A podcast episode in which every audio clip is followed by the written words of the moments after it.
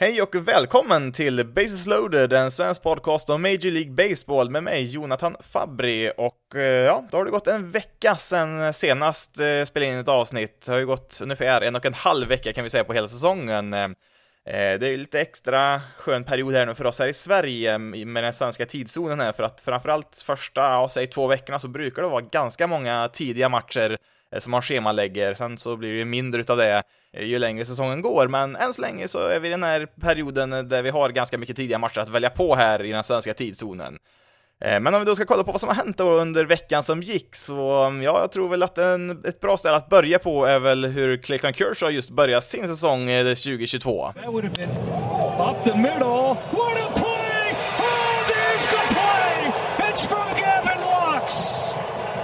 Oh, Seven perfect innings from Clayton Kershaw. Sju perfekta innings, det är väl en ganska bra start ändå på säsongen får man ju säga för Kershaw här, men tyvärr så blev det ju inte mer för honom. Han plockades ut här efter sju innings och fick eh, Dodgers bullpen ta över här mot eh, Twins var man spelar mot. Eh, eh, lite otacksamt för den eh, relievern som kom in här för Dodgers, han fick ju ganska stora burop från Twins-publiken, även om de höll på att få riktigt mycket stryk här från Kershaw så är det klart att Eh, Eh, de vill ju se en perfect game här, det har bara varit 23 sådana i hela MLB-historien och eh, eh, då var det ändå en tio år sedan det senast var Felix Hernandez där, jag tror det var 2012, så att det, det var ju ett tag sedan med andra ord.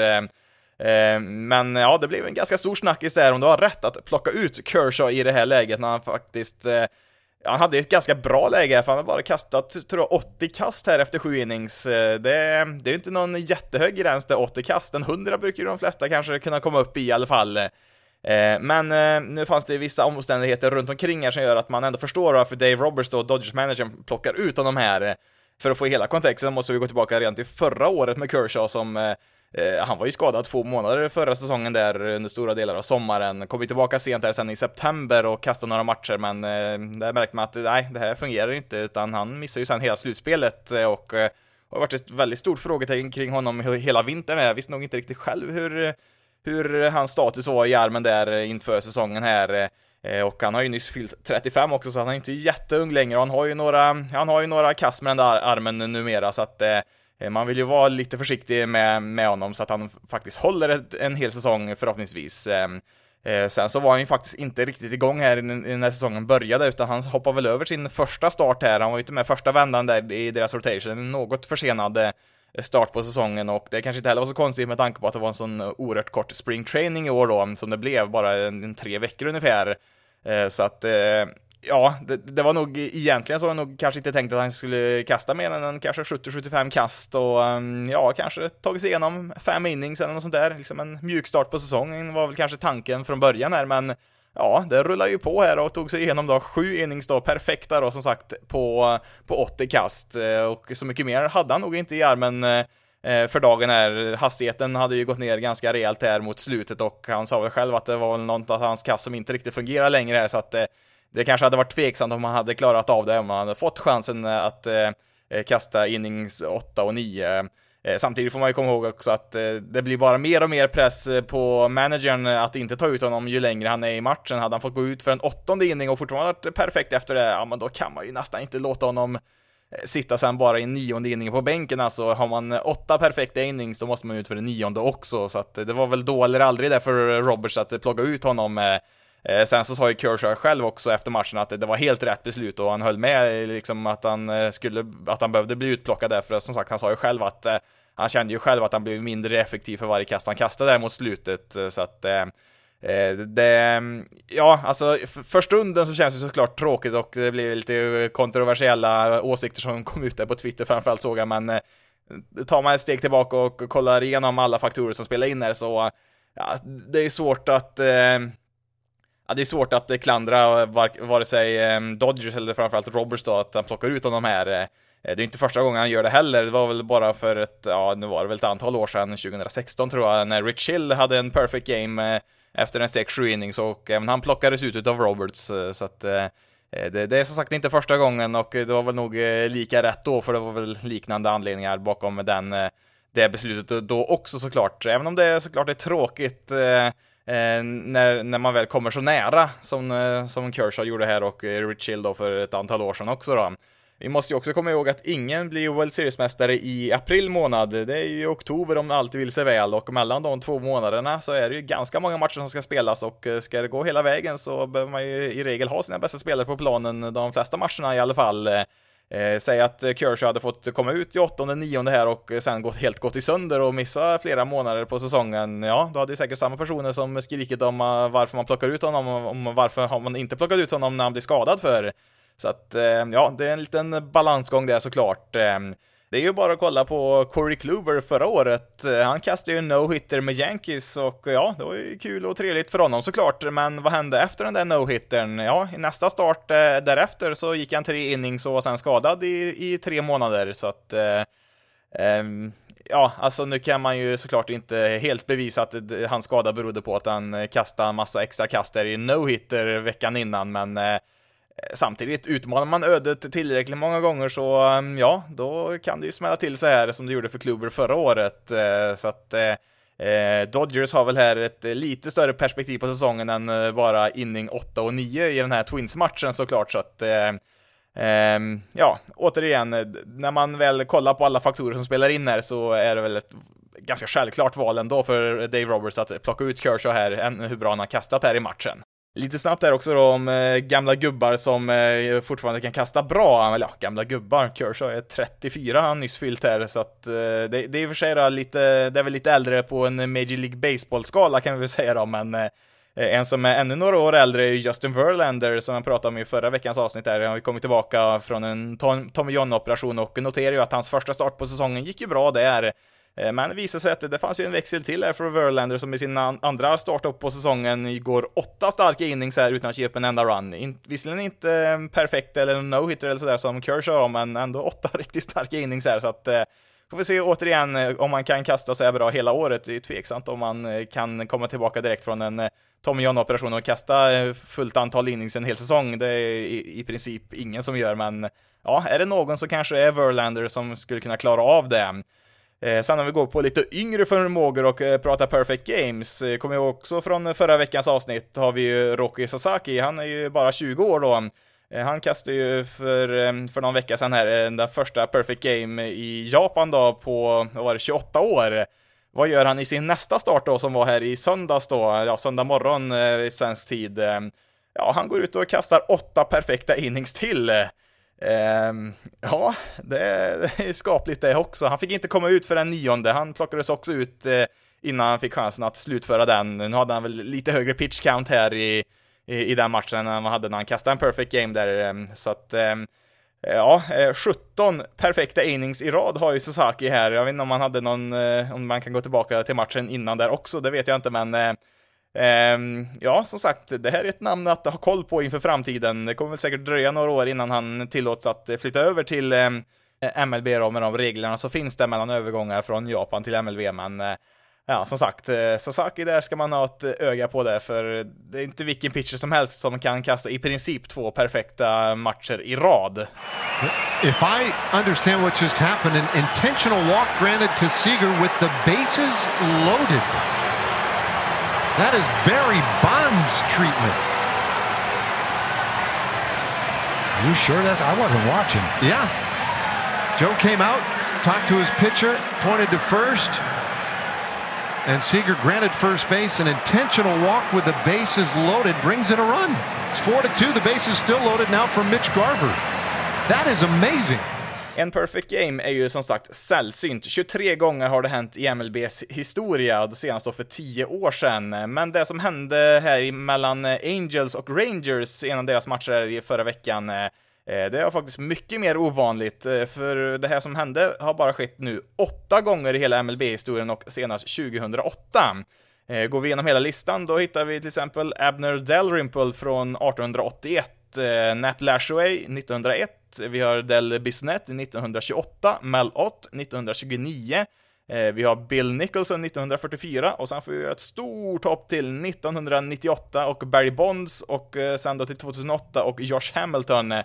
Och så nu då 2022 Corey Seager. Ja, vad var det som hände här egentligen? Eh, jo, eh, som vi kanske hörde vissa delar här i ljudklippet så eh, bestämde sig Angels manager Joe Madden att eh, ge en intentional walk till Corey Seager med eh, bases loaded, alltså det var en eh, spelare på varje bas här för Rangers del och eh, dessutom så ledde ju Rangers matchen med 3-2 i det här läget så att Istället för att låta Corey Seager gå ut och slå det så, nej, du får gå, gå till första bas du så tar vi in en extra runner så att Rangers tog ledningen med 4-2 här till och med. Eh, va? Ja, det var nog reaktionen på typ alla, ja förutom Joe Madden då, han hade väl stenkoll på läget enligt honom själv då, men ja, till och med Mike Trout då, som stod ute i centerfield där och väntade på att Corey Seager skulle slå, blir ju extremt överraskande att bara titta på honom. Man bara ser ett stort frågetecken i det där ansiktet, han så rynkar på näsan och förstår inte riktigt varför Corey Seager är på väg till första bas utan att ens behöva slå. Och ehm, ja, alltså ehm, Ja, man kan väl säga att det var väl lite stökigt här för Angels del. Ja, det brukar ju vara lite stökigt när man eh, råkar ut för en basis loaded situation då, men man plockar ut sin starter här och sen då tar man in sin reliever och han får inleda med att först då ge en intentional walk till Corey Seager då som sagt utan att kasta en enda boll.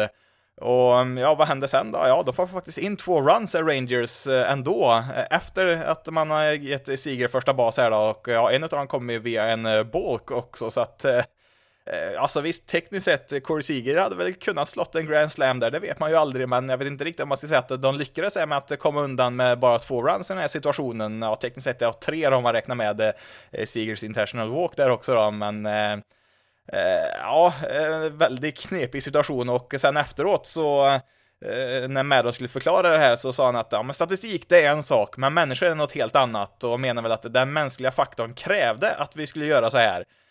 Mm, Ja, alltså...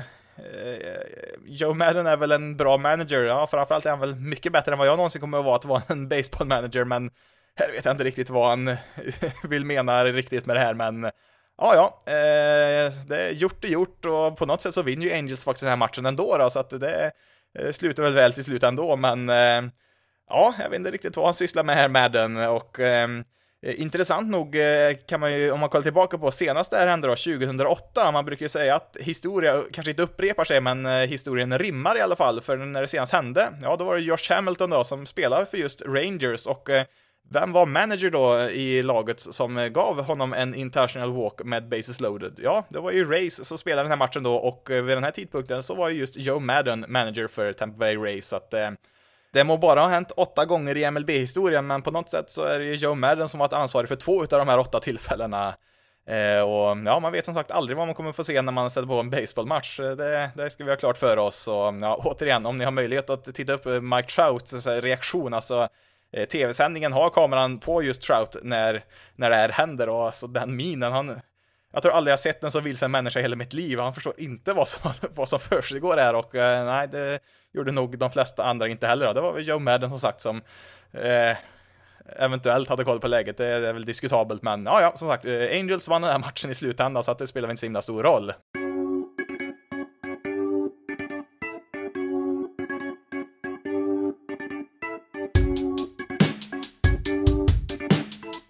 Förra året så var det bokstavligt talat tummen ned från Francisco Lindor när det gick lite sisådär för Mets eh, under säsongen. Men i år så har det ju varit eh, bara tummen upp för hans egen del i alla fall och ja, för många andra också i Mets såklart. Men kollar vi på just Lindor så tog det ju 33 matcher förra året innan han nådde sin tredje homerun. Eh, han har i år spelat nio matcher och är redan uppe i tre stycken, så att eh, det, det, går väl åt rätt håll där i alla fall och kanske på väg att visa nu varför han fick 341 miljoner för att spela här i Mets i många år framöver, men eh, det är väl inte främst honom jag vill prata om här, utan det är mer Mets pitching som jag vill prata om. Det såg ju lite mörkt ut här strax innan säsongen började. Eh, kom ut att dels DeGrom eh, blir skadad här och missar, eh, ja, säkert ett par månader och det var ju ett tal på att även Scherzer skulle missa i alla fall sin första start, trodde man i alla fall med en lite mindre skada, men det visade sig att det var inte så farligt så att han har ju kunnat kasta som vanligt ändå. Men ja, man var ju lite orolig för att Mets rotation som på förhand såg ut att kanske vara den bästa, att den kanske skulle vara lite skadeskjuten här i början, Eh, och eh, skulle få testa deras bredd i truppen ganska snabbt här. Och eh, ja, kollar vi här då på topplistan över vilken rotation som har bäst ERA i MLB just nu så hittar vi topp tre då, på tredje plats har vi Giants 2.22, det är ju ganska väntat, de är ganska duktiga på pitching, har de ju varit här ett tag. Dodgers ligger på 1.71 på andra platsen. Och ja, det är lite positivt ändå för det fanns väl vissa frågetecken där. Eh, i deras rotation i försäsongen där, i alla fall när man kollar på bredden och ja, nu är det tidigt på säsongen och det är klart, har man en Clayton Kershaw som kastar sju perfekta innings så hjälper väl det lagets ERA såklart också. Eh, kan jag även notera Andrew Heaney som hade en katastrofal säsong förra året, har ju haft ett par riktigt fina starter för Dodgers här också tidigt. Eh. Men på första plats, på en eh, ERA ja, på 1,07, ja där har vi New York Mets. Eh, lite oväntat får vi ändå säga med tanke på hur det såg ut precis innan säsongen började. Det blev ju alltså då ingen eh, Jacob DeGrom som opening day starter, utan det blev ju aningen mindre kända Taylor McGill som eh, fick hoppa in i den rollen. Han startade 18 matcher förra året eh, och han, ja, han var väl kompetent kan man säga, men han snittar ju strax under fem innings per match där. Det är väl mindre bra, men eh, ja, han har ju startat två matcher så här långt i år och har en ERA på exakt noll. Inte en enda run på 10 innings han kastat så här långt. Eh. Eh, det är väl, eh, ja det är en positiv överraskning såklart. Det är bara två matcher, det ska vi komma ihåg eh, med all statistik egentligen som man tar upp så här tidigt på säsongen, men eh, ja, han har faktiskt sett ganska bra ut i sina matcher där och eh, värvningen av Chris Bassett ser ju riktigt bra ut så här långt också. Han har ju kostat en 12 innings eh, så här långt och jag tror nog han kan bli riktigt viktig här om man ska gå långt. Det, det, ser ju ljust ut så här långt. De har ju en av ligans bästa records så här långt. Ja, som sagt, vi pratar typ 10 matcher. Det ska inte dra för stora slutsatser där, men eh, ehm, det, ja, det ser väl så bra ut som man hade kunnat hoppas sig för Mets rotation som man i och för sig hade stora förhoppningar på inför säsongen också. Eh, kollar vi på, eh, på deras eh, starters så, ja, de har fyra starting pitchers i Mets just nu som har en ERA som börjar på noll. Ja, tekniskt sett är de fem stycken då, men eh, Tyshawn Walker kom ut skadad efter två innings, så jag inte riktigt om ska räkna med honom där, men eh, de har faktiskt bara en enda starting pitcher just nu som har en eh, ERA över 1 och det är Max Scherzer av alla personer. Han eh, har 3.27 på två starter, det är väl inte fy skam det heller i och för sig men eh, ehm, Ja, eh, det, det ser onekligen bra ut för Mets. Det är inte ofta man kan säga det och det är väl lite det är väl lite därför som jag fortfarande är tveksam till Mets, även om det sett väldigt bra ut här inledningsvis på många sätt och vis. Eh, man väntar ju nästan bara på något sätt, alltså vad det är som kommer att gå fel. Någonting kommer ju att hända. Eh, ja, traditionellt sett har det ju varit så i alla fall. Sen får vi se om det kanske är det, det kanske är i år det vänder, det får man ju se. Jag vågar ju inte tro något annat tills motsatsen är bevisad. Jag kommer nog sitta där sista dagen på säsongen och undra hur, hur kommer de att klanta till det här? Även om de leder divisionen med, med tio matcher sista dagen så undrar man fortfarande, ja de kan nog klanta till det på något sätt fortfarande för att det här är New York Mets vi pratar om. Eh, men ehm, ja, eh, som sagt, det har ju sett bra ut hittills. Eh, framförallt då deras starting pitching har sett grymt bra ut eh, de första tio matcherna här, lite drygt. Och ja, det kanske har någonting att göra med att de har ju satt upp en staty här utanför City Field där med Tom Seaver, den gamla storpitchen, ja, han är väl en av de bästa någonsin och en riktig Mets-ikon, även om han spelade bland annat många år i Cincinnati också, men ja, han kanske blir deras skyddshelgon här som eh, kommer att vaka över Mets rotation säsongen ut. Man får väl hoppas det i alla fall och så får vi hoppas att Jacob DeGrom är tillbaka här ganska snart också. Jag tänkte att vi skulle kolla in på ett par eh, MLB-debutanter här. Pratade ju lite grann om några redan i förra avsnittet eh, som debuterade där i de första matcherna på säsongen, men det var ju mestadels slagmän. Men nu har vi ett par pitchers här värda att nämna i alla fall. Eh, först har vi ju Nick Lodolo, Reds eh, pitcher. Han var ju deras första val i draften 2019, sjua totalt. Eh, det är väldigt högt upp där. Jag vet inte om han kanske till och med var den första pitchen att gå i den draften. Ett topp 100 prospect som man tror mycket på här i Cincinnati och var väl kanske en av anledningarna till att man eh, tradade bort eh, bland annat Sunny Gray då från sin rotation när man ändå tänkte att ja, vi har väl lite bredd här på gång nerifrån. Sen var det väl en ekonomisk fråga såklart också, men eh, i alla fall då, Lodolo kom upp här och gjorde sin, eh, sin debut här under veckan, gick väl inte så jättebra. Fyra innings, tillät fem runs på sju hits och hade väl en tre walks där, så att eh, det var väl en lite jobbig start, eh, men eh, som sagt, det, det, är en match vi pratar om här och det, det var ju mot Guardians, är väl inte känt för att ha världens bästa offensiv heller, så att det Det finns väl utrymme för förbättring kan vi väl uttrycka det lite snällt där för Lodolo som förhoppningsvis kommer att vara med i Reds rotation många år framöver här. Jag ska vi komma ihåg också att han startade bara 13 matcher förra året i AA och AAA och eh, har faktiskt bara 21 professionella matcher sedan han blev draftad. Eh, 2020 var det ju inga matcher alls då under pandemin, där var inga minor League-matcher alls, utan då var det ju Ja, de hade väl typ ett internt träningsläger där, så att han har ju kastat i väldigt, väldigt få eh, professionella matcher sedan han draftades från college då, så att det kan ju ta lite tid att komma in i det här också såklart, ska man ha i åtanke. Vi får också säga att äntligen så har Mackenzie Gore fått göra sin MLB-debut. Kommer du ihåg när jag började med den här podcasten inför säsongen 2019? Redan då så pratade man om, är det i år som eh, Mackenzie Gore kommer upp och gör sin debut? Är han kanske redo i år redan? Och eh, ja, uppenbarligen så var han inte det, för det dröjde ända till 2022 då innan han faktiskt fick göra sitt första eh, inhopp här då i MLB. Han draftades som nummer tre totalt, alltså tredje valet i hela draften utav Padres 2017 och han är faktiskt ett år yngre än Lodolo, så alltså Eh, Gore var en high school-spelare när han draftades, eh, Lodolo draftades när han gick i college, så att det är en liten åldersskillnad mellan de två. Eh, men jag kommer ihåg då för ja, några år sedan då när, när Mackenzie Gore tillsammans med Forrest Whitley i Astros farmsystem, de här två lyftes upp som att det här är de två bästa eh, pitchers som vi har i MLBs farmsystem just nu och eh, ja, det har ju inte gått så jättebra för någon av dem. Forrest Whitley, han har varit eh, mycket skadad och väl dit för do något dopingtest där också har han gjort eh, och tappat väldigt mycket där. Han har ju fortfarande inte fått göra sin debut. Eh, eh men Mackenzie Gore då, han, eh, ja, alltså han rankades eh, som ett av MLBs absolut bästa prospects. Man har ju tappat väldigt mycket sedan dess, det har varit lite strul med honom här rent, ja, det är väl hans teknik som har strulat väldigt mycket.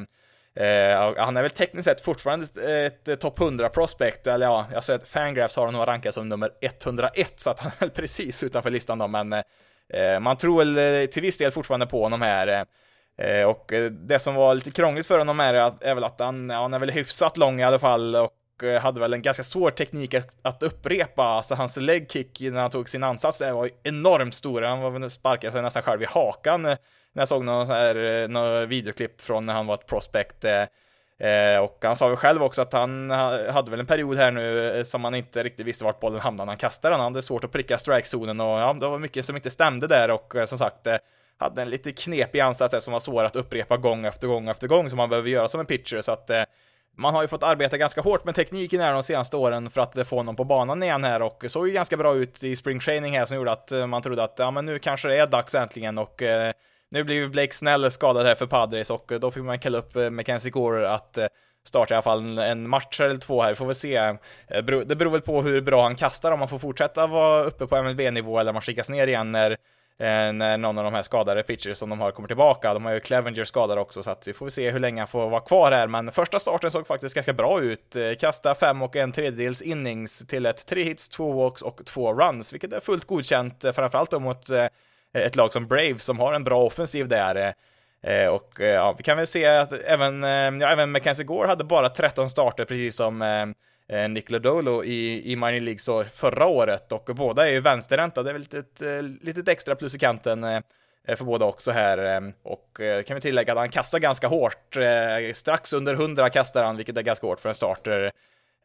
Och ja, det är väl ingenting jämfört med ja, det är väl Nick Lodolos lagkamrat Hunter Green som jag pratade om lite grann i förra veckans avsnitt. Eh, han eh, satte ju faktiskt ett nytt rekord eh, i sin andra start där på säsongen. Han hade 39 kast över 100 miles per hour och det är som sagt ett rekord i MLB som Jacob DeGrom tidigare hade så att det finns att en och annan intressant ung pitcher att ha koll på också. Det är inte bara Kershaw och Verlander som vet att man häver iväg bollarna här på MLB-nivå, men framförallt lite extra kul att få se Eh, Mackenzie Gore äntligen får göra sin MLB-debut.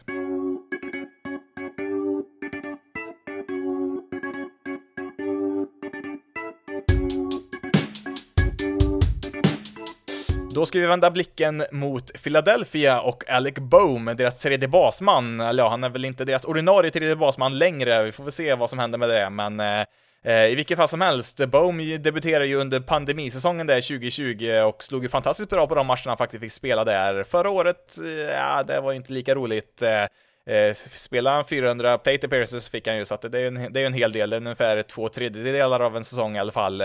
Hade ju en slashline där på 2.47, 3.05, 3.42 och det gav en VRC plus på 75, vilket är, ja det är inte bra. Han saknar framförallt styrkan där i svingen. Eh, Eh, alltså ett average på 2.47, det kan man jobba med. Ett, en eh, on-base på 3.05, det är inte bra, men ja, slår man för styrka, ja då kan man ju klara sig med det, men saken är att han slår inte för någon styrka, eller gjorde i alla fall inte förra året. Eh, alltså en slugging på 3.50 ungefär, det är, det är alldeles för lågt, då måste man slå måste man slå med mycket högre average och en högre on-base om man ska kompensera för det, så att ja, det, det, var, det, var, ingen bra säsong förra året helt enkelt för Alec Bohm, det kan vi konstatera. Och eh, hade ju eh, också väldigt svårt defensivt på tredje bas, är väl kanske inte riktigt den position han håller på egentligen, men eh, ehm, ja, eh, Phillies defensiva problem är ju väldokumenterade och även om Bohm då kanske eh, hellre skulle spela på första bas så har man ju kanske tre spelare som har större behov att eh, ockupera den positionen eller som designated hitter så att eh, där är det tufft just nu för honom och ehm,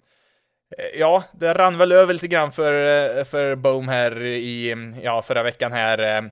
Eh, man kunde ju se honom här i en match när han, jag tror han hade tre stycken errors här på ganska kort tid. Han slängde iväg flera bollar hej vilt och ja, det var väl lite så att han kastade iväg en boll lite onödigt och sen så blev det väl att eh, ja, det, det byggde väl på där och när man gjort ett fel så är det väl lätt att göra fel nummer två. och Har man gjort två fel, ja då är det lätt att man gör fel en tredje gång så att eh, han hamnar väl eh, i en dålig situation mentalt helt enkelt och ja, när han till slut då fick tag på bollen och kasta rätt för en gångs skull så fick han ju så här sarkastisk jubel från Philadelphia-publiken som Ja, kan vi säga så här, Philadelphias eh, sportpublik är väl inte alltid de snällaste kan vi ju, kan vi ju säga historiskt sett och um, Ja, det som gjorde att det blev rubriker kring Bohm, det var ju att eh, man ganska tydligt kunde se på, vad, på, vad, på läpparna vad han faktiskt sa där när de jublade lite sarkastiskt åt honom där att Eh, när han passerar en lagkamrat där så kan man ganska tydligt se honom säga att, eh, ja, lite, lite snällt översatt i en lite mer rumsren variant, att han hatar det här stället, alltså syftar då på Philadelphia när de eh, hånar honom där från publikens sida och Ja, när man är en Major League-spelare så är det väl en ganska unik situation där att man, till skillnad från många andra jobb, så har man ju kameran rätt upp i ansiktet ofta på sig och det, det syns ju ganska tydligt när man kollar på hans läppar att det var exakt det här han sa. Han uttryckte orden ganska, ganska tydligt får vi säga och Visst, 100% kan man ju inte vara helt säker på varenda ord när man kollar på läpparna vad någon säger, men eh, det, det var ganska tydligt de flesta orden där och eh, ja, det här spreds ju på Twitter och diverse andra ställen ganska snabbt under matchen, så att det här var ju en ganska stor storyline när det väl blir dags för intervjuer efter matchen och eh, då frågar man ju såklart eh, Bohm då efteråt. Eh, var det så här du sa när du, när du sprang av planen där? Och eh, ja, då hade han ju lätt kunnat sagt någonting i stil med att eh, nej, nej, jag sa det här istället, något liknande kanske då som inte var så farligt, men nej, han erkände direkt att nej, det var exakt så jag sa faktiskt. Jag var väldigt frustrerad. Jag menar inte på riktigt, men jag var bara frustrerad och det blev fel helt enkelt och så bad han om ursäkt där så var det inget mer med det. Eh, det, det, ska han ju ha all cred för, för att eh, som sagt, eh, hade han stått där och nej, nej, det, riktigt så var det inte och för att krångla sig ur det där så hade det inte sett så snyggt ut där och att inte publiken hade uppskattat det heller och eh, ja, det märktes väl eh, till viss del i alla fall dagen efter för eh, så fort han kom upp för att slå där första gången då fick han faktiskt en stående ovation där från eh, Phillies-publiken som eh, som sagt, de är inte alltid de snällaste, eller ja, det här gäller väl egentligen hela Philadelphia har väl det här ryktet om att deras publik är Alltså, eh, jag förstår inte riktigt heller. På något sätt är de ju stolta över att de beter sig som praktarslen historiskt sett. Det vet jag inte riktigt om något att vara stolt över, men ja, så är det i alla fall. Det har väl varit sådana tillfällen när Ja, de eh, kastade väl snöbollar när det var någon jultomten var väl där och skulle göra något jippo där i någon paus och ja, han blev ju bombarderad med snöbollar och batterier har ju kastats genom åren och ja, som sagt, de är, de är inte alltid det skönaste gänget, men ja, det var väl snyggt av dem här i alla fall att eh, faktiskt ge Boom sitt stöd här och eh, faktiskt genom en liten ovation här. Ehm, ja, som sagt, eh, det är ju en unik situation man befinner sig i, i ett sånt här yrke. Alltså, jag kan tänka mig själv som jobbar som idrottslärare, det är inte så att det står tiotusentals människor och står och buar eller applåderar när jag gör något bra eller dåligt. Eh, eh visst, nu har jag lågstadiebarn på mina lektioner och eh, de har ju inte alltid något filter och kan ju ställa ganska direkta frågor som kan vara lite svåra att svara på ibland, men ja, det är bara att erkänna att ibland vet jag inte själv riktigt vad jag håller på med även till småbarn, så att eh, jag tror nog de flesta av oss kan relatera till Alec Bohm att vissa dagar är sämre än andra även på arbetsplatsen och ibland så, ja, blir man lite frustrerad och kanske säger saker som man egentligen inte borde, så att eh, Ja, det, det, det, var väl en stor story precis när det hände, men eh, det är inte någonting man tycker man ska, det ska inte behöva definiera Alec Bohms karriär, även om det har sett lite sådär ut på planen på sistone. Han är ju under stor press då, dels för, för all kritik som han fått, framförallt under förra året och eh, nu är det lite extra press när Bryson Stott, ett, eh, ett prospect man plockat upp här, har väl egentligen tagit hans plats här inledningsvis på tredje bas. Eh, eh, Stott var ju mycket bättre än Bohm i spring training var han ju där, sen har det väl tekniskt sett vänt på det här under, under säsongen för Bohm, för alla fel han har gjort defensivt, framförallt i den här matchen då, så um, har han faktiskt slagit ganska bra de få tillfällen han faktiskt fått chansen. Nu är det extremt få gånger han har varit uppe och slagit då, så att det ska ju inte Nej, 17 plate appearances ser jag här att han har. Det, det, är ju ingenting, men de 17 har varit väldigt, väldigt bra. Inte strikat ut en enda gång än så länge, så att eh, eh men eh, ja, som sagt, eh, det, det, är ingenting, det kan man inte dra någon slutsats av alls egentligen. Eh, eh höll på att säga, till och med jag hade kunnat vara bra i 17 plate appearances, men nej, det hade jag inte varit. Jag hade nog legat i fosterställning där om någon hade tvingat in mig där för att slå med alla bollar som susar omkring, så att Eh, riktigt så höga tankar har jag nog inte om mig själv, men eh, ja, som sagt, vi får väl se vad som händer här under året. Vi får hoppas eh, för Bomes egen skull att eh, eh, han kommer till en bättre plats rent mentalt där och kan få ordning på sitt spel, för han eh, är ju faktiskt ett lovande prospect, eller var i alla fall. Ja, man har ju ganska stora förhoppningar kring att han ska kunna bli en eh, bra eh, Major League-spelare på sikt. Då tänkte jag att vi skulle kolla in eh, lite intressanta matcher att se här under veckan. Jag ska inte ta upp allihop här på något sätt, men några intressanta serier är det faktiskt att följa här under veckan. Och om vi kollar då, de första serierna här måndag till onsdag och ja, några spelas även på torsdag.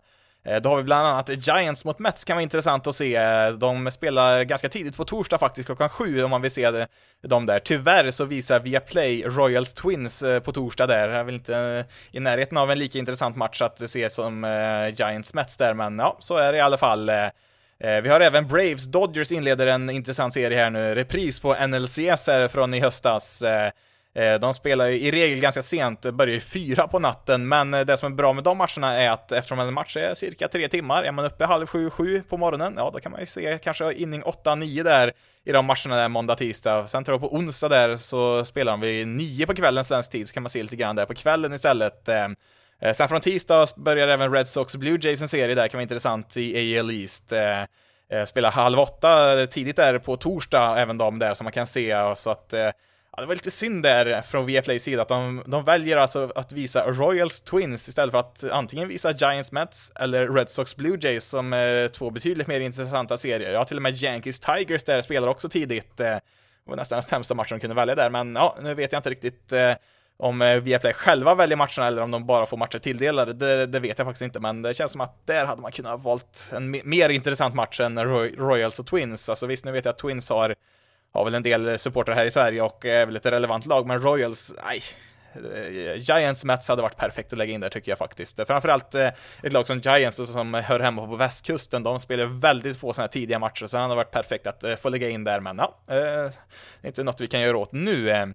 Eh, sen senare i veckan då, från eh, ja, fredag, lördag, söndag där, då har vi också några intressanta serier faktiskt. Brewers eh, mot Phillies eh, får vi se pitching mot offensiv där. Kan se en tidig match där på lördag, ja klockan 10 startar den där på kvällen. Eh, och Blue Jays och Astros inleder en serie, också intressant. Dodgers Padres var ju riktigt hett inledningsvis förra året. Eh, första serien mellan dem förra säsongen var ju extremt bra, sen eh, var det väl inte lika intressant där ju längre säsongen gick då Padres spelade sämre och sämre där och totalt kollapsade till slut där mot slutet av säsongen men eh, vi får väl se här om de kan eh, leva upp till det här rivalmötet som vi hoppas att det ska kunna bli mellan de här två och eh, hoppas att eh, Padres kan störa Dodgers lite grann här i toppen av divisionen. Eh. Sen så har vi ett par intressanta serier mellan White Sox och Twins eh, och även Red Sox mot Rays där. Två intressanta divisionsmöten där. White Sox Twins kan man för övrigt se på Viaplay där på söndag. Eh, så att, eh, ja, framförallt mot slutet av veckan här så är det faktiskt några intressanta serier att ha lite koll på här och eh, det är fortfarande som sagt tidigt på säsongen och då är det ju oftast någon tidig match de flesta dagarna. Kanske inte riktigt varje dag här nu framöver då, men någon brukar alltid finnas att se på det här. Sen när vi ändå är inne på lite olika tv-sändningar, så lite tråkiga nyheter när det gäller de matcherna som sänds på Apple TV+, eller om Apple Plus TV, jag vet inte vilket ordning pluset kommer i där, men i alla fall de matcherna som Apple visar kan vi säga. Eh, I regel så är det ju matcher på fredag kväll som är mitt i natten för oss här i Sverige, men eh, eh en av matcherna de visade här nu i fredags, det var väl Dodgers mot Reds, eh, tror jag det var. Eh, det var ju en sån här match som börjar fyra på natten svensk tid, men eftersom att den är så sen så är den ju igång tidigt på morgonen eh, när man vaknar upp här i Sverige och eh, tänkte jag skulle kolla om det gick att se på den här matchen och var väl ganska säker på att eh, det, skulle nog inte gå att se den hos Apple då, alltså på deras sida, för att eh, eh, när det här kom ut att man skulle sända de här matcherna så skrev man ju också att det bara var i vissa specifika länder man skulle börja att visa de här matcherna i och Sverige fanns ju inte med på den listan. Men sen sa man att man skulle utöka antalet länder senare. Eh, så jag gick ju in på MLB TV då för att kolla den här matchen och vad står det där? Ja, det står att man kan inte kolla på matchen men gå in på Apple Plus sida så kan du se matchen där då. Då tänkte jag, ja, jag går väl in och kollar om det går och kollar där då. Eh, men nej, det, det, går inte. Nu testade jag med en VPN också där på telefonen och eh, för en kort, kort sekund så kunde man se att matchen är ju där, men sen så märkte man att nej, men du är ju i Sverige, den funkar inte riktigt min VPN där tydligen. Eh, så att då försvann eh, matchen därifrån eh, från framsidan och så mm, ja, var det deras standardutbud där med, med filmer och serier som man bara kunde se. Eh, alltså man skulle kunna se de här matcherna utan att ens ha ett betalt medlemskap eh, på deras tjänster. Man behövde bara registrera ett konto för att kunna se de här matcherna inledningsvis i alla fall då från Apples sida. Eh, men det här innebär ju att vill man se de här matcherna som Apple sänder i direktsändning så finns det inget sätt att se dem. Eller jag kan säga så här, det finns ingen lagligt sätt att se på de här matcherna. Inte ens om man betalat ut eh, 1600 kronor för ett MLB TV-abonnemang. Man kan se dem i efterhand sen, det har jag kollat att man, man kan se eh, sändningen då i efterhand då, men eh, i direktsändning så är det omöjligt att på ett lagligt sätt se de här matcherna som de sänder, vilket jag tycker är bedrövligt dåligt. Alltså, Eh, jag, jag, förstår inte varför man inte kan visa dem på MLB TV om man ändå inte kommer visa dem eh, här i Sverige då på Apples tjänst. Alltså då, då förlorar inte de någonting på det och eh, om de visar det på MLB TV. De förlorar inga kunder på det.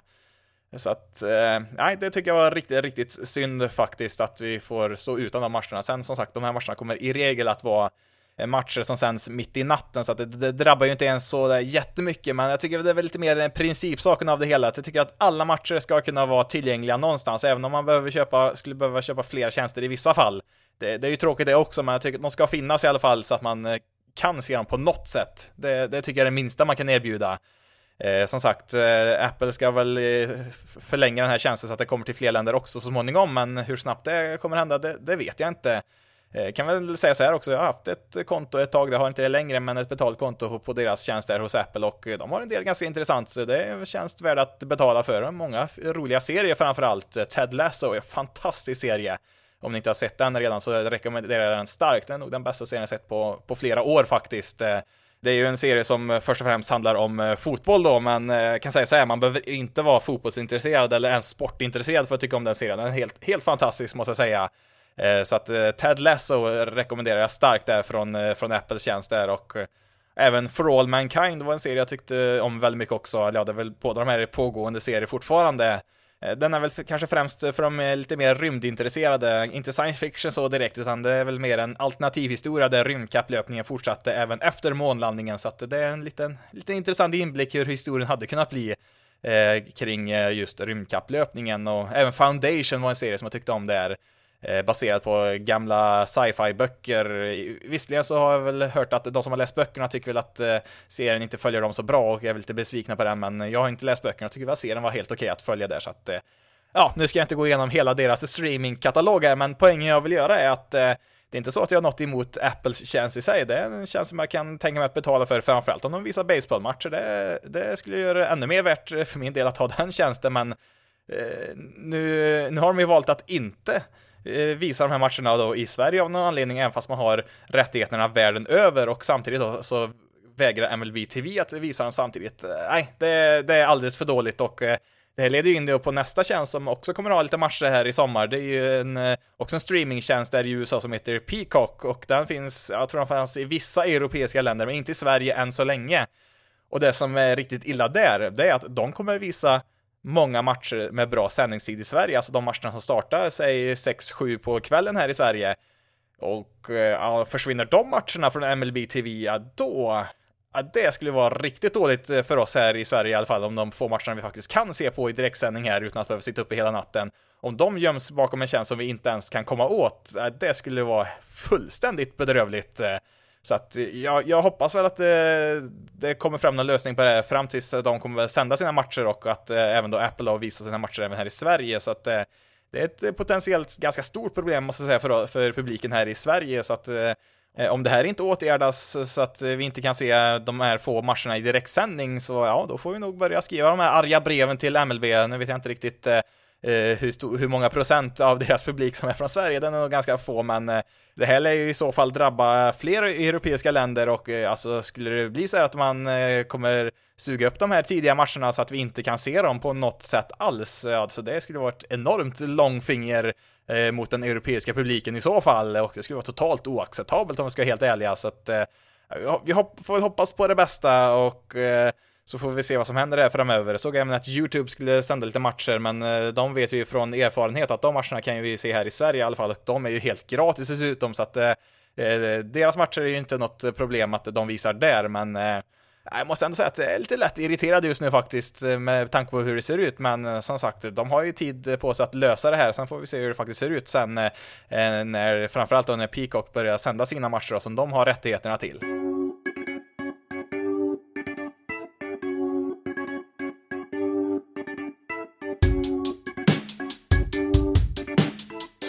Då ska vi avsluta med veckans bästa och sämsta, men först så tar vi veckans statistik. Quan is 10 for 15 as he stands in.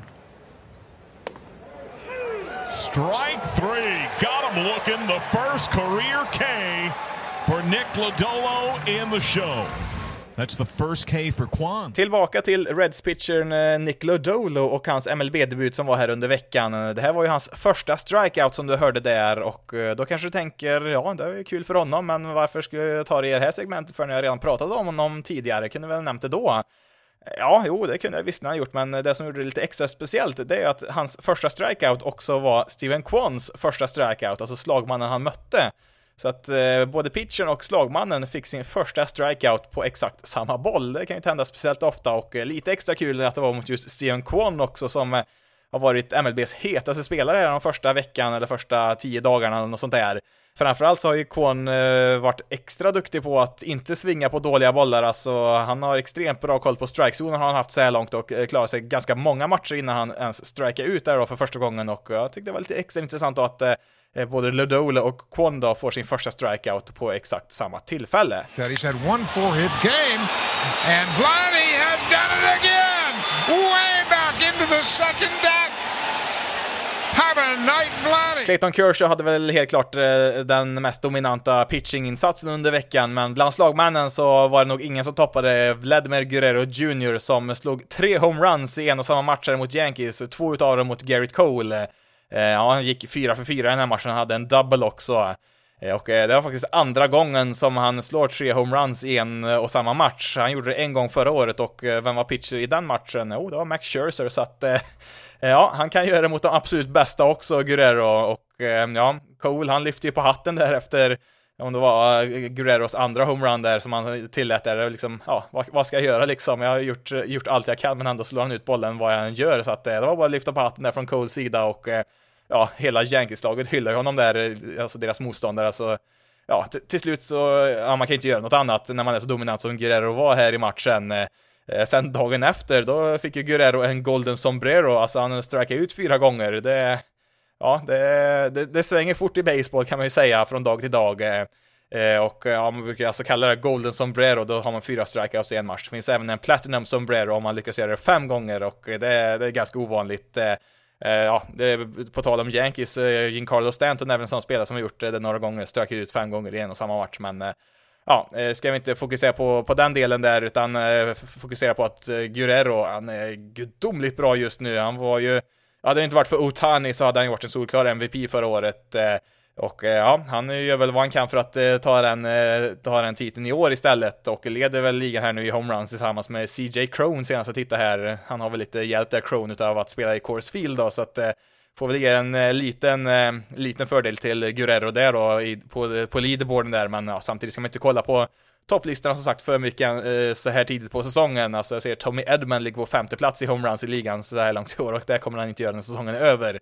Han slog var 11 homeruns förra året så att eh, Statistiken betyder ju inte eh, nästan någonting nu i början här i alla fall, men det är väl, det är väl ett positivt tecken för Blue Jays att Guerrero verkar vara i form här nu direkt. Eh, Eh, men någonting som gjorde det ännu mer imponerande här i matchen, det var ju att han blev trampad eh, på handen och eh, de har ju spikskor på sig de här spelarna så att han hade ju en trasig finger större delen av matchen här, Guerrero, och han blev nästan utplockad där, kom ganska rejält med blod innan de sydde igen det där och han kunde fortsätta spela så att Ja, han är fantastisk Guerrero och det är inte bara Gary Cole som får lyfta på hatten, jag tror vi alla får lyfta på hatten den här veckan för Vladimir Guerrero Jr. Veckans sämsta ger vi till Phil Castellini och då kanske du undrar, vem i all världen är Phil Castellini? Jo, han är son till Bob Castellini och då undrar ni, vem är Bob? Ja, han är ägare utav Cincinnati Reds, eller en utav dem i alla fall.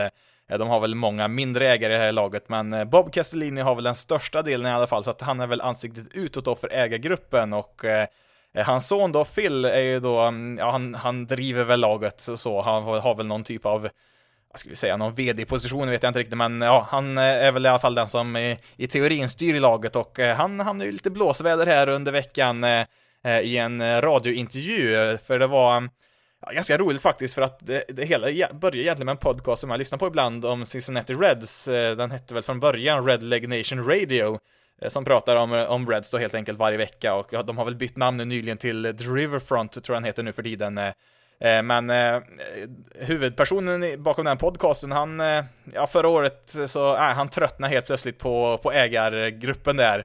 Eh, han har ju följt det här laget i hela sitt liv i princip och eh, det har inte varit, eh, det har inte varit, varit en vacker syn eh, eh, de senaste 10-15 åren. De hade väl någon wildcard-match där för ett tag sedan, men sen den här ägargruppen tog över så sa de att ja, men vi ska spendera och vi ska vinna, det är vår målsättning, men det har ju varit Ja, det har inte varit så mycket spendering och det har inte varit så mycket vinster för den delen heller. Jag skulle kunna tänka mig att de senaste tio åren så ligger väl Reds bland de sämsta lagen när man skulle räkna antalet vinster. Eh, så att, eh, ja, till slut så fick ju den här eh, personen, Chad Dotson heter han, som driver den här podcasten, han började samla upp pengar att sätta upp en ja, en annonsering, alltså en här reklamtavla längs någon motorväg som man Eh, satte texten eh, hashtag sell team Bob, alltså han är väldigt aktiv på Twitter då och eh, har väl försökt få igång den här hashtaggen då bland Reds-fans och Eh, där menar han ju då att han vill ju att Bob Castellini ska sälja laget så att någon mer kompetent får ta över laget. Eh, och de här som har liksom försökt att propagera för, för den här åsikten har väl varit en tämligen liten grupp, en hängiven men liten grupp. Eh, Eh, sen med den här eh, annonseringen då så, ja men då fick väl fler eh, upp ögonen för det här och det blev väl en liten story utav det och då fick ju Phil Castellini rycka in här och prata lite om det här och Ja, om de var få som tyckte att man skulle göra sig av med Bob Castellini innan den här intervjun så var det nog betydligt fler efter, för Ja, det här måste vara en av de mest tondöva mm, intervjuerna jag någonsin hört. Alltså, visst, man kan säga fel ibland, det är bara att fråga Alec Bow, men ja, eh, kan jag säga så här att eh, ja, Phil Castellini, han sa liksom Ja men, eh, vad ska ni göra då? Inte titta på laget, inte heja på dem. Som att de alltså, nästan höll dem gisslan fansen, att ni har inget annat val, ni måste heja på det här laget. Det finns inget annat Major League-lag här i, i Cincinnati ni kan heja på. I alla fall, ja, Major League Baseball då, de har ju andra lag i andra sporter såklart, men man kan ju tycka att om man tänker efter lite grann här så hade kanske ett bättre svar PR-mässigt i alla fall varit att eh, säga någonting i stil med att nej, Eh, det, det, har ju kanske inte gått så bra som vi hade tänkt oss. Vi är här för att vinna och vi måste göra bättre ifrån oss och vi är våra största, våra eh, största kritiker och så vidare. Utan eh, ja, nu kom väl något sånt kom väl in här i intervjun också, att de tycker väl att de skulle kunna göra bättre ifrån sig och så vidare. Men det folk hörde först och främst, det var ju att ja, men vad ska ni göra? Inte titta på oss. Det är liksom som att eh, ni, ni är fast med oss och vi är fast med er i princip som att det här var en, en ja men som att eh, Reds-fansen är i en olycklig situation som de inte kan ta sig ur i princip som att de är fast i ett eh, dåligt äktenskap eller något sånt där. Det är liksom prata om att eh, sparka på sina egna fans här alltså. Och på något sätt så gjorde han det ännu värre senare i intervjun när han eh, säger någonting i stil med att eh, Ja, ni ska vara försiktiga vad ni önskar efter, för att om vi säljer laget, ja, vem ska vi sälja till? Vi kanske säljer till någon som vill flytta laget härifrån och då har ni inget lag kvar alls, liksom hotar fansen. Och eh, på kritiken om varför de inte spenderar tillräckligt med pengar, för det har de väl inte gjort eh, så mycket historiskt sett, eh, de flesta säsongerna i alla fall, så har ju sagt att ja, men ska vi spendera mer, då kan inte vi vara kvar i en stad som Cincinnati. Det är alldeles för liten stad. Här finns det inga pengar att tjäna, eller ja, inte så, så mycket pengar att tjäna att vi kan höja eh, lönerna så mycket som fansen vill så att eh, ska vi göra det här laget mer eh, vinstdrivande då måste vi flytta laget härifrån och eh, det liksom det var inte så mycket snack om hur man skulle kunna göra laget bättre utan det var mer prat om hur man skulle kunna eh, göra laget mer eh, värdefullt ekonomiskt sett för ägarnas del och det skiter ju ärligt talat fansen fullständigt i. De vill ju se ett bra lag på planen, vilket de tyvärr inte haft så speciellt många gånger nu de senaste åren i Cincinnati, så att eh, Um, nej, det, det, var väl en mindre lyckad intervju och uh, sen så gjorde han det ännu värre. Eh, alltså senare samma dag, alltså den här intervjun var samma dag som Reds hade sin home opener, alltså första hemmamatchen för säsongen och jag kan säga så här, eh, opening day i Cincinnati, det är ett väldigt stort, eh, ett väldigt stort evenemang, alltid fullsatt och de spelar alltid på hemmaplan när det är första matchen för säsongen. Nu blev det annorlunda eftersom att första veckan ställdes in då, men eh, tidigare så var det så att första matchen var alltid Cincinnati Reds eh, i Major League Baseball och det var så under en väldigt lång tid fram till ganska nyligen då. Så då tänkte man att, ja men sån här viktig dag, då, då, då, kan vi inte ha det så här. Alltså de här citaten hade ju cirkulerat runt då efter den här intervjun då och folk var ju upprörda och tänkte att, ja men det här är opening day i Cincinnati, då ska vi vara glada och stötta vårt lag. Så att eh, då tänkte man att, eh, ja men vi, vi intervjuar väl eh, Phil Castellini igen då på arenan här och han stod ner på planen där och så kom någon med en mikrofon där och nästan höll han i handen och nästan berättade vad han skulle säga där. Alltså, han liksom eh, frågade om han, du, du, vill inte förtydliga de här kommentarerna som gjorde förut där som en del var lite upprörda över liksom. Eh, du blir nog bara lite missförstådd tror jag här nu, så att nu får du chansen här att eh, berätta vad du egentligen tycker och tänker. Mm, och ja, det gjorde han ju uppenbarligen för att eh, han säger att nej, det här var ingen missförstånd. Jag menar varenda ord jag sa där och så gick han igenom alla saker som han tyckte var, var rätt och fel och tyckte att eh, Ja, nej men eh, ni är väl Reds-fans, alltså sluta vara så negativa, heja på oss istället. Och hoppas att det går bra för oss. Och ja, det eh, vi kan ju säga att de kommentarerna gick väl inte heller hem där, så att eh, det blev ett riktigt ramaskri där från Reds fans, från egentligen en ganska liten sak, alltså från en, ja, en liksom en, i, i och för sig då, ganska stor reklamtavla längs en motorväg så blev det ju liksom varenda Reds fans helt plötsligt medvetna om vilken rutten ägargrupp de har egentligen. Eh, Eh, de har väl som sagt, eh, eh, det har väl inte varit en stor storyline bland den stora skaran Reds-fans, men har man, har man lite inblick så har de inte varit en bra ägargrupp för det här laget, det har de absolut inte varit och Ja, just nu så tror jag det är svårt att hitta en Reds-fan som tycker att Castellini ska vara kvar som ägare för det här laget i framtiden. Då får det nog räcka här för veckans avsnitt. Eh, skönt att eh, säsongen är igång på riktigt här nu känns det som och vi har ju en del intressanta matcher som sagt att följa här under veckan och en del även på tidig sändningstid där som man kan följa med i direktsändning och ja, som sagt, skönt att det är igång på allvar här nu i MLB. Du kan följa Basis Loaded på Twitter, Facebook och Instagram, då letar du upp basisloaded.se. Du kan även mejla till basisloaded.se.gmail.com. Du får jättegärna sätta betyg och skriva omdömen om den här podcasten i din podcastapp. Eh, det hjälper nämligen andra att hitta den här podcasten, så har du tid, lust och möjlighet att göra det skulle jag vara jättetacksam om du tog dig tid att göra det. Men nu har jag pratat tillräckligt för idag. Mitt namn är Jonathan Fabri. Tack så jättemycket för att du har lyssnat på detta avsnitt av Basis loaded. Ni får ha det så bra där ute, så hörs vi i nästa avsnitt.